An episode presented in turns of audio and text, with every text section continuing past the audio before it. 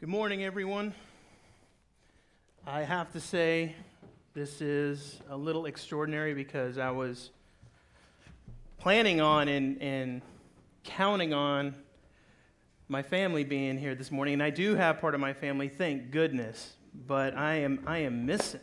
I'm missing my church family. So, welcome to everyone who's at home watching.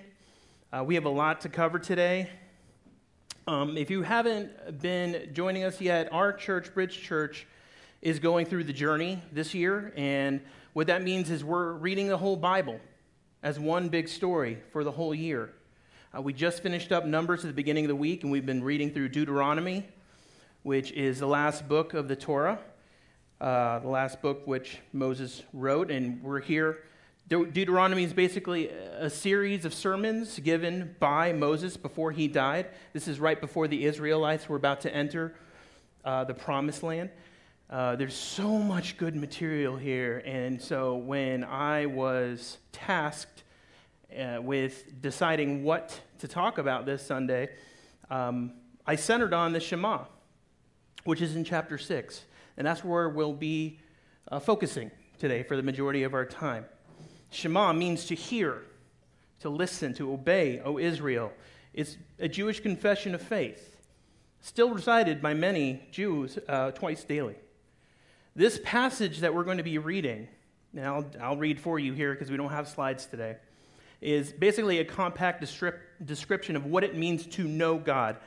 Not to know about God, but to know God. And I have to be just transparent with you on this, and it happens every time, and I'm sure it happens to anyone who's diligently studying before they preach. This, uh, this passage really wrecked me this week. I, uh, I was torn because I, I was forced to look at my own life in comparison to, to what chapter 6, verses 4 through 23 were talking about. Do I know God? So, before we dive in, I just want to let you know that some of these points and aspects may not reflect where you are currently in your relationship with God, uh, like right now, but at some point, if you're following after God, if, if you're chasing after Him, He's going to call you to something deeper. He's going to want you to know Him, the real Him. So, I just wanted to say that before we started. So, let's go ahead and, uh, and pray and then I'll start by reading Deuteronomy 6, uh, verses 4 through 23. Okay. Lord Jesus, thank you. Thank you so much for the opportunity to stand here. Even though we're not in a church building or uh, we're not meeting together corporately per se in a physical place, that's okay because church isn't defined by four walls. Church isn't defined by where we meet. Church is defined by the people. We're going to talk about that today, Lord, and I thank you.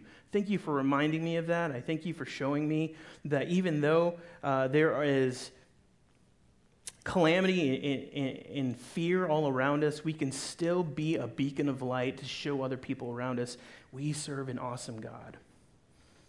So I ask, Lord, you get me out of the way today. Speak directly through, through me, through the technology that we're using, and directly into the hearts and minds of those who are listening. In your name we pray. Amen. Okay, Deuteronomy 6, starting in verse 4. Hear, O Israel, the Lord our God, the Lord is one. You shall love the Lord your God with all your heart, with all your soul, and with all your might. And these words that I command you today shall be in your heart. You shall teach them diligently to your children and shall talk of them when you sit in your house, and when you walk by the way, and when you lie down, and when you rise. You shall bind them as a sign on your hand, and they shall be as frontlets between your eyes. You shall write them on the doorposts of your house and on your gates. And when the Lord your God brings you into the land that he swore to your fathers, to Abraham, to Isaac, to Jacob, to give to you, with great and good cities that you did not build, and houses full of all good things that you did not fill, and cisterns that you did not dig, and vineyards and olive trees that you did not plant. And when you eat and are full, then take care lest you forget the Lord, who brought you up out of the land of Egypt, out of the house of slavery. It is the Lord your God you shall fear. Him you shall serve, and by his name you shall swear. Verse 14 You shall not go after other gods, the gods of the peoples who are around you, for the Lord your God in your midst is a jealous God, lest the anger of the Lord your God be kindled against you, and he destroy you from off the face of the earth. You shall not put the Lord your God to the test, as you have tested him at Massah. You shall diligently keep the commands of the Lord your God, and his testimonies, and his statutes, which he has commanded you. And you shall do what is right and good in the sight of the Lord, that it may, it may go well with you and that you may go in and take possession of the good land that the Lord swore to give to your fathers by thrusting out all your enemies from before you, as the Lord had promised. Verse 20. When your son asks you in time to come, what is the meaning of the testimonies and statutes and the rules that the Lord our God has commanded you? Then you shall say to your son, We were Pharaoh's slaves in Egypt, and the Lord brought us out for with a mighty hand. And the Lord showed signs and wonders, great and grievous, against Egypt and against Pharaoh and all his household before our eyes. And he brought us up out of there that he might bring us in and give us the land that he swore to give our fathers. Okay. There's a lot there. And when I was prayerfully considering what points to give, I came up with four aspects based on this passage of what it means to know God. So I'm we don't like I said we don't have slides, so I'm going to do my best to make sure as if you're taking notes and stuff like that that I point out what the points are. So first point, to know God, you must believe in God truly. Verse 6 says, "Hear, O Israel, the Lord is our God, the Lord is one." The dominant belief at the time was that there were many gods depending on the country and region that you were in. God warned the Israelites in verse 14 and 15 against following after these false gods. Now, fast forward to today, modern times, and the dominant belief is that there are still many gods, but now it's depending on the individual. Everyone has the right to believe in God as it is meaningful to you. Here, God is saying, no, there's only one real God, and it's me. You don't get to construct me, I construct you. Not many of, there's not many of me depending on you. There's only one of me, and you depend on me. I am as real as gravity, as death, whether you believe in me or not. So, if you want to know me, he is saying, you must know me as I really am, as I reveal myself to be in Scripture. You can't just make up who you want me to be. Now, for some people, that may sound narrow. But let me ask you this I'm going to put it this way Is there only one you? What if someone were to come up to you and say, I'm writing a book about you. Oh, you said, what's in it? Well, you're a pilot who absolutely loves science and is a cat lover. Oh, you said, well, I am scared of heights. I became an accountant because I love math, and I really uh, like dogs because I have allergies and they have to be hypoallergenic. And they say, well, nah, that's okay, I'm going to write this anyways. How would that make you feel? You'd probably be rightfully a little bit upset because there's a reality there that needs to be honored. There's a truth. You can only come to know God if you discover Him, not if you create Him. Now, is that still too narrow for, for you? Well, let me inform you of an ironic truth. Ironically, our hearts desperately need a God we didn't create. And I'll tell you why. Because at some point in your life, you're going to feel worthless. How can a God you invented come and tell you you're wrong, you're valued, I love you? At some point in your life, you're going to feel guilty. How can a God you know you made up come and say, No, you're pardoned?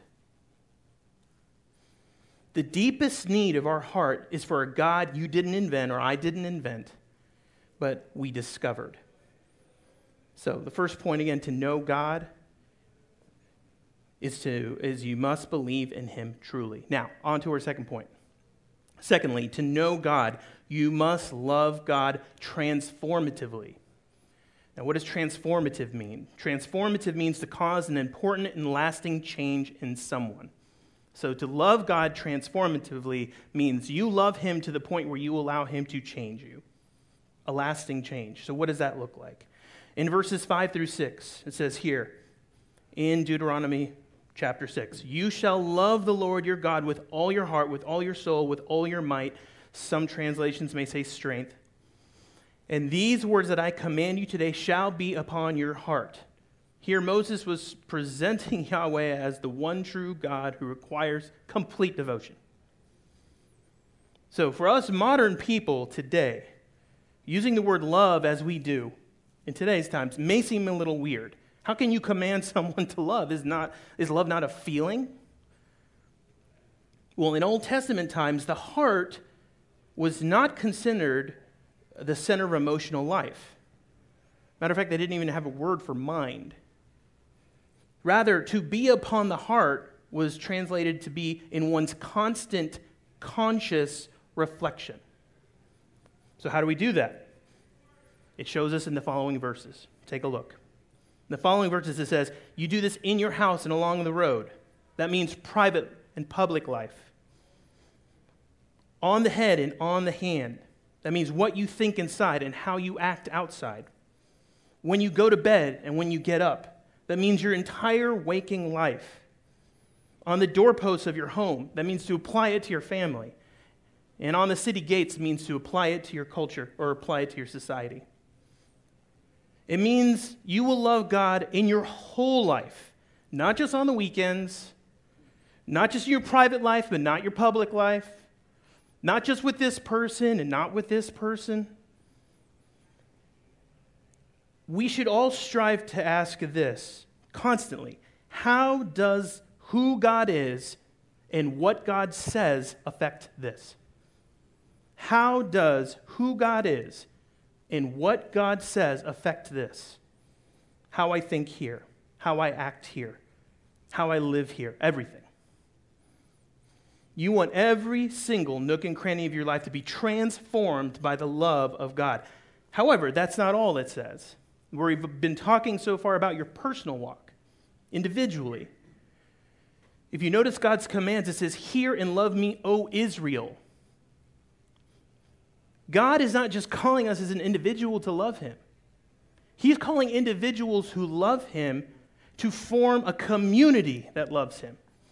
One thing I love about this church is that we're a community. And, we're, and we want to bring people into that. And there's, there's a parallel verse in Deuteronomy 10. I'll read it to you.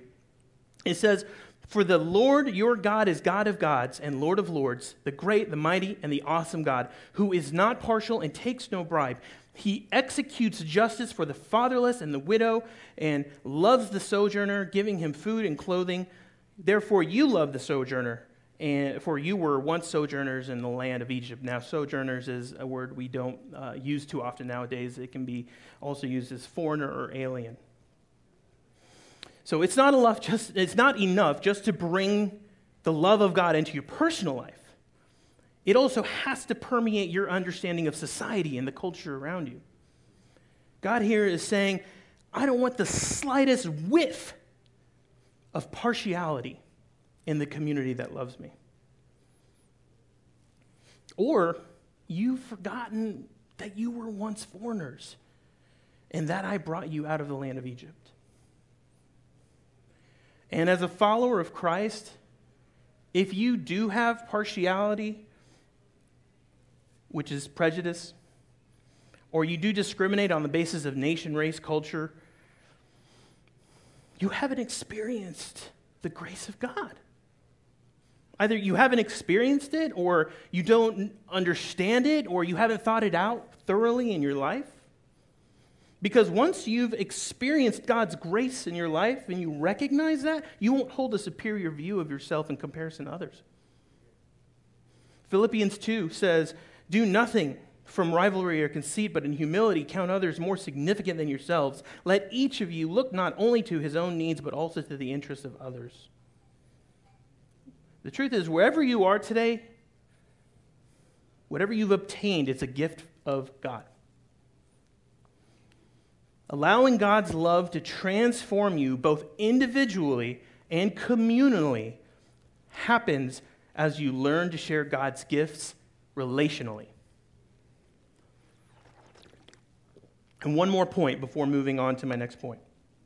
If you look back in the passage, we get a great example of how to accomplish this. In verse 6 and 7, God says to not only to impress these commands on the heart, but to talk about them when you're on the road or when you're in the house. Talk about them. What does that require? Community. It means making yourself available to others while trying to work out what it means to live your life in accordance to what God says. You know, what does God, what, what does what God say uh, mean in the way in which I use my money? What does God, what God says mean in the way I view relationships or how I treat my family or how I relate to others? I'm not talking about, and don't get me wrong, I'm not saying that just coming to church, listening to the sermon, taking notes is wrong. That's not what I'm saying. Please don't misunderstand me. But that's learning. You're just, you're just learning. And it's great to learn. I get it. We all need wisdom and knowledge. But at some point, if you want to grow, that requires talking sharing uh, our struggles, rejoicing together, asking questions, building relationship. And you know, a great place to do that in Bridge Church is community groups. We have some awesome community groups, and we want to build more. We want to work out with others who are trying to follow after Christ, or maybe have questions about what that means or what that looks like. We want to work it out amongst each other coming to church is important, and it is what we're supposed to do so we can love God and, and, and worship Him communally, corporately. But working it out with each other is where we grow. So, that's point number two. Point number three. So, thirdly, to know God, you must trust God unconditionally. This one's a very difficult one for me. Verse 16 says, You shall not put the Lord your God to the test as you have tested him at Massah. Now, we've already read through the book of Exodus. I'm going to reference that here because of what he's talking about. We want to just definitely make sure everybody understands this.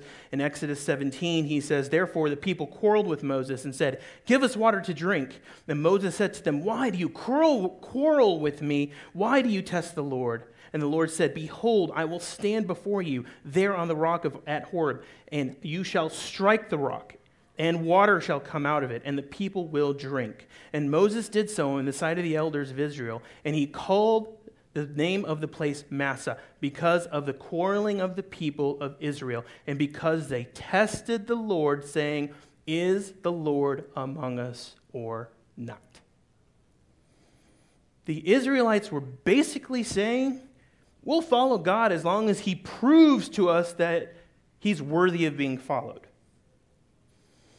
but in this case, by making sure we have some water. In those times, in the Old Testament times, to test meant to consider a party guilty until proven innocent.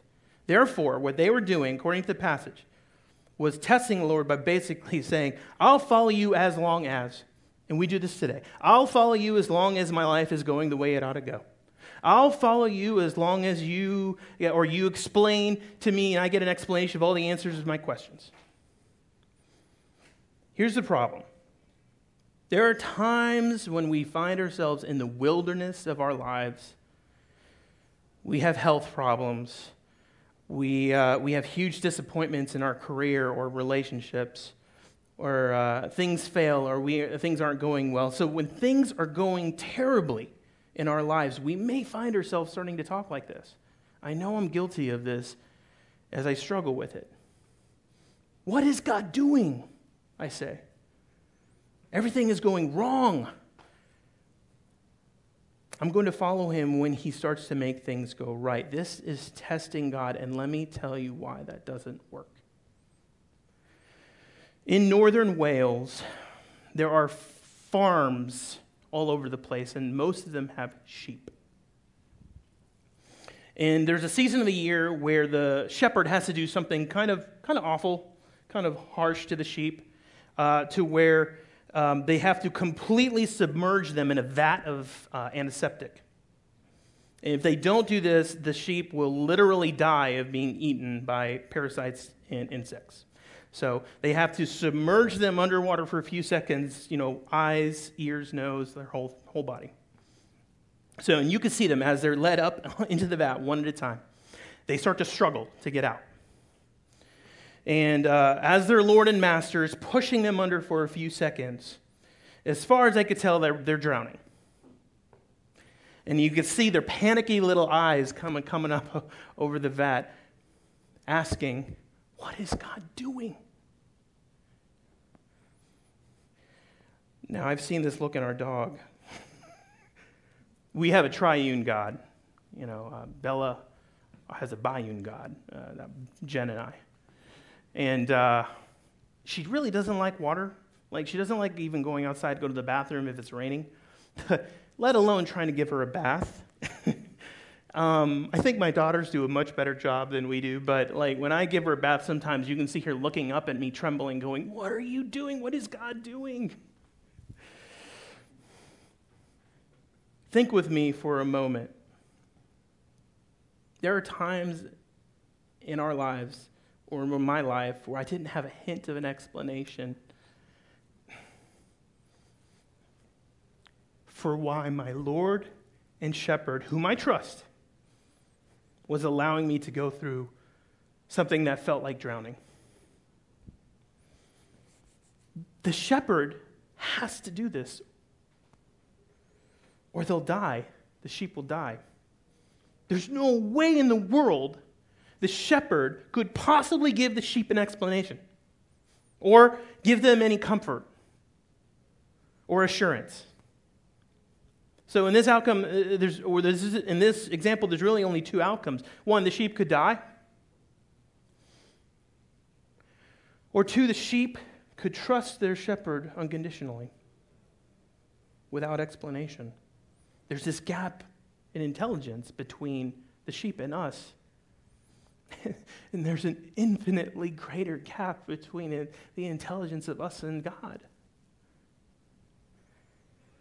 Here's the great thing, though.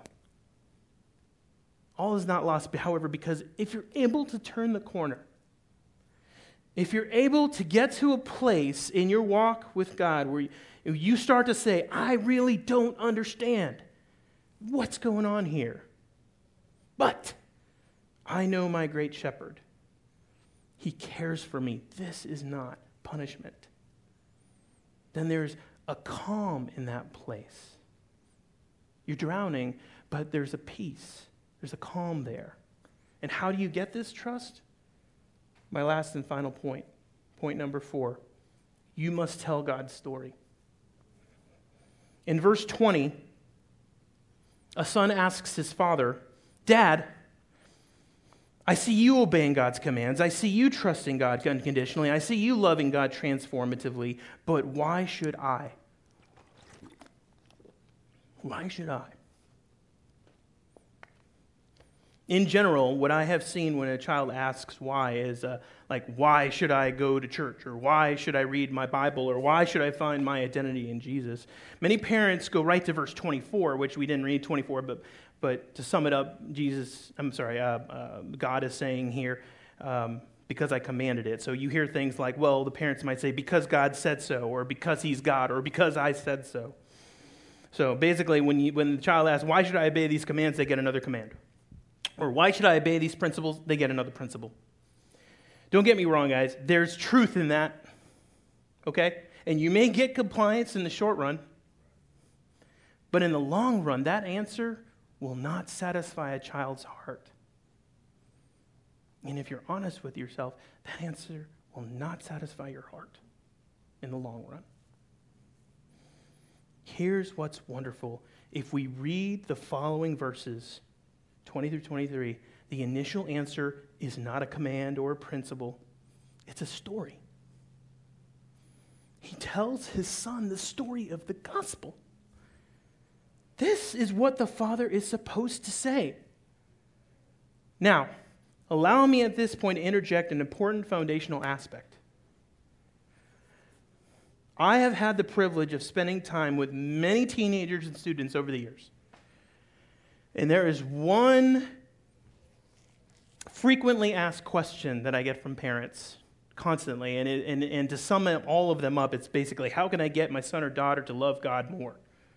And they may say, like, how do I get my son or daughter to read the Bible more, or learn to pray, or uh, learn to have a relationship with Jesus? So I'm I'm going to take a moment to stand on the soapbox here and just tell you from the heart there are two extremely important conditions as parents that must be met to allow this type of conversation to happen within your family. And I'm talking about the example in verse 20. First, make it a safe environment to discuss tough topics. I cannot stress to you how important this is. There are many times that I have seen parents or been present as a child asks why. And before they get to ever explain themselves, it's nope, I'm not going to listen to this, or I'm not ready to talk about this, or whatever. And, and the problem with that is that you're going to get this type of relationship where the child says, I can only come to you in these things and that's not what you want.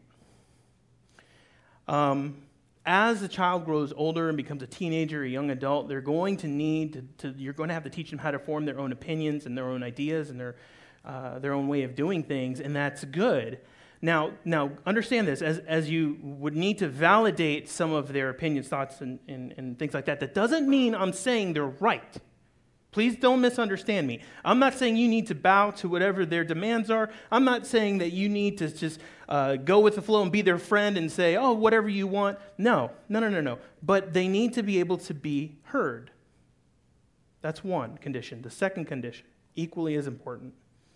As a parent, you must be displaying this in your own life.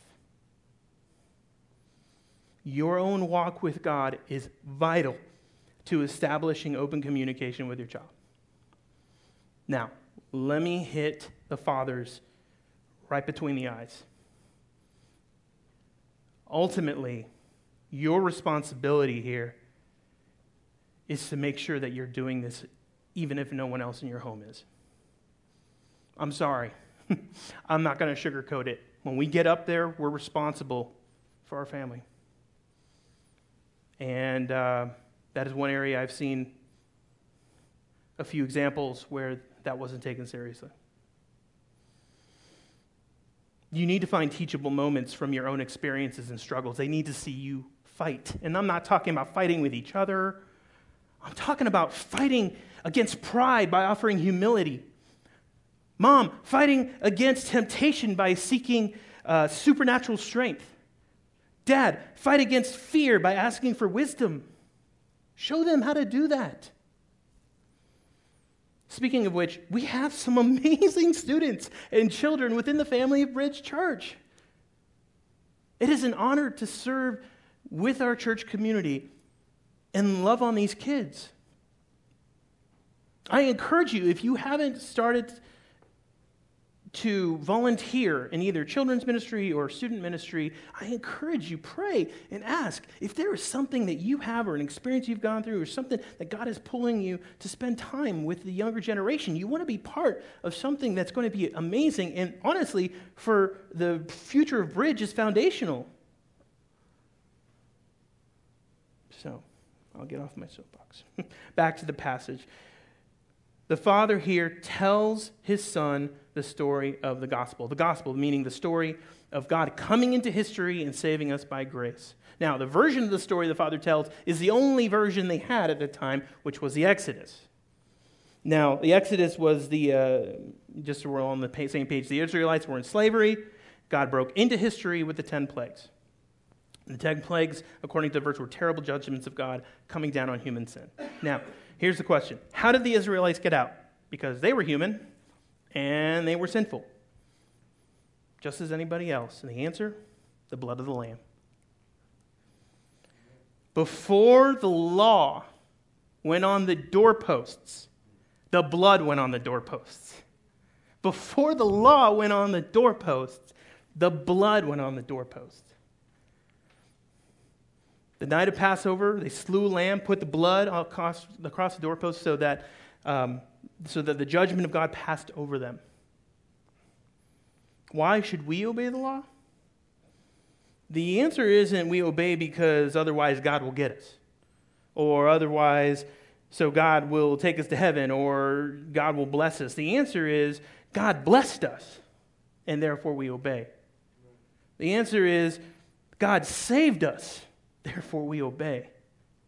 We obey out of love and gratitude because He chose us out of grace. Ultimately, we know the lamb was just a symbol, the lamb's blood was just a symbol of what was yet to come. And, and, and for many of us, we understand that what John the Baptist knew when he said, uh, Behold, the Lamb of God who takes away the sin of the world. Jesus was the one that ultimately took our sins and absorbed the death. God Himself came in the form of Jesus. God Himself took the blunt, took the death. That's how you know you can trust Him unconditionally. It may work for a while to tell your heart you have to trust Him because He's God and you're just a sheep. But at some point, you must acknowledge that the, sh- the shepherd became a sheep and became vulnerable for you and me. So, in conclusion, you've got to find a way to tell the story of the gospel to your heart. Otherwise, you won't believe in God truly, love God transformatively, or trust Him unconditionally. I mean, that's how we're supposed to tell other people, anyways, right? I mean, the, the, that's the reason you don't tell people you just need to do the right thing and be a good person without telling them the gospel. And if they don't understand the gospel, don't wail on people if they're not living the right way. Instead, tell them about Jesus. Now, everybody has different ways of reminding themselves of the gospel story. So let me tell you and finish with a story that inspired me about Kathy Keller. Kathy, uh, years ago, used to write and create children's uh, curriculum. And uh, one time when she was reviewing the story of Noah and the ark, um, and we, we should know that story, but at the end of that story, we know that, that God says he will never judge the world in that way again. Uh, and and uh, the symbol of that is a rainbow in the sky. Well, Kathy realized in, in doing her research that the, the word bow, rainbow, was actually just the word bow in Hebrew and uh, the same thing as a war bow. Now, the symbol of the rainbow being in the sky was actually a figure of the, the bow being hung up on the wall, and uh, it's a sign of peace. And, and basically, the rainbow is a sign of, then a reminder of God's covenant to restore his fellowship with man, ultimately bringing man back to himself. And this touched Kathy.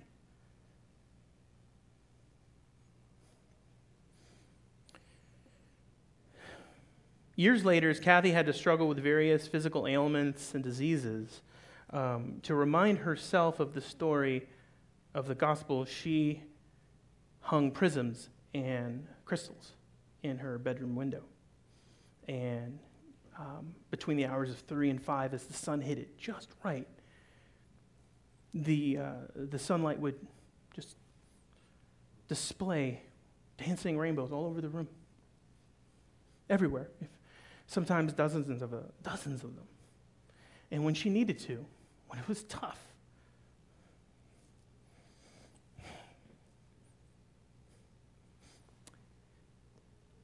and when she didn't feel well, and she said, What is God doing?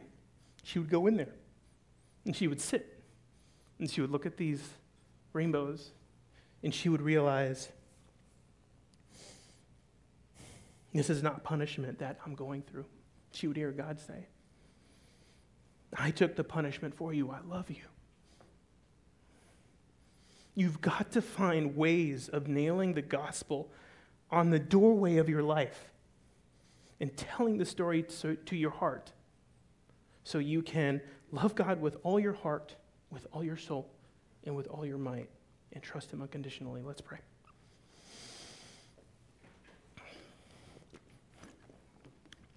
Lord,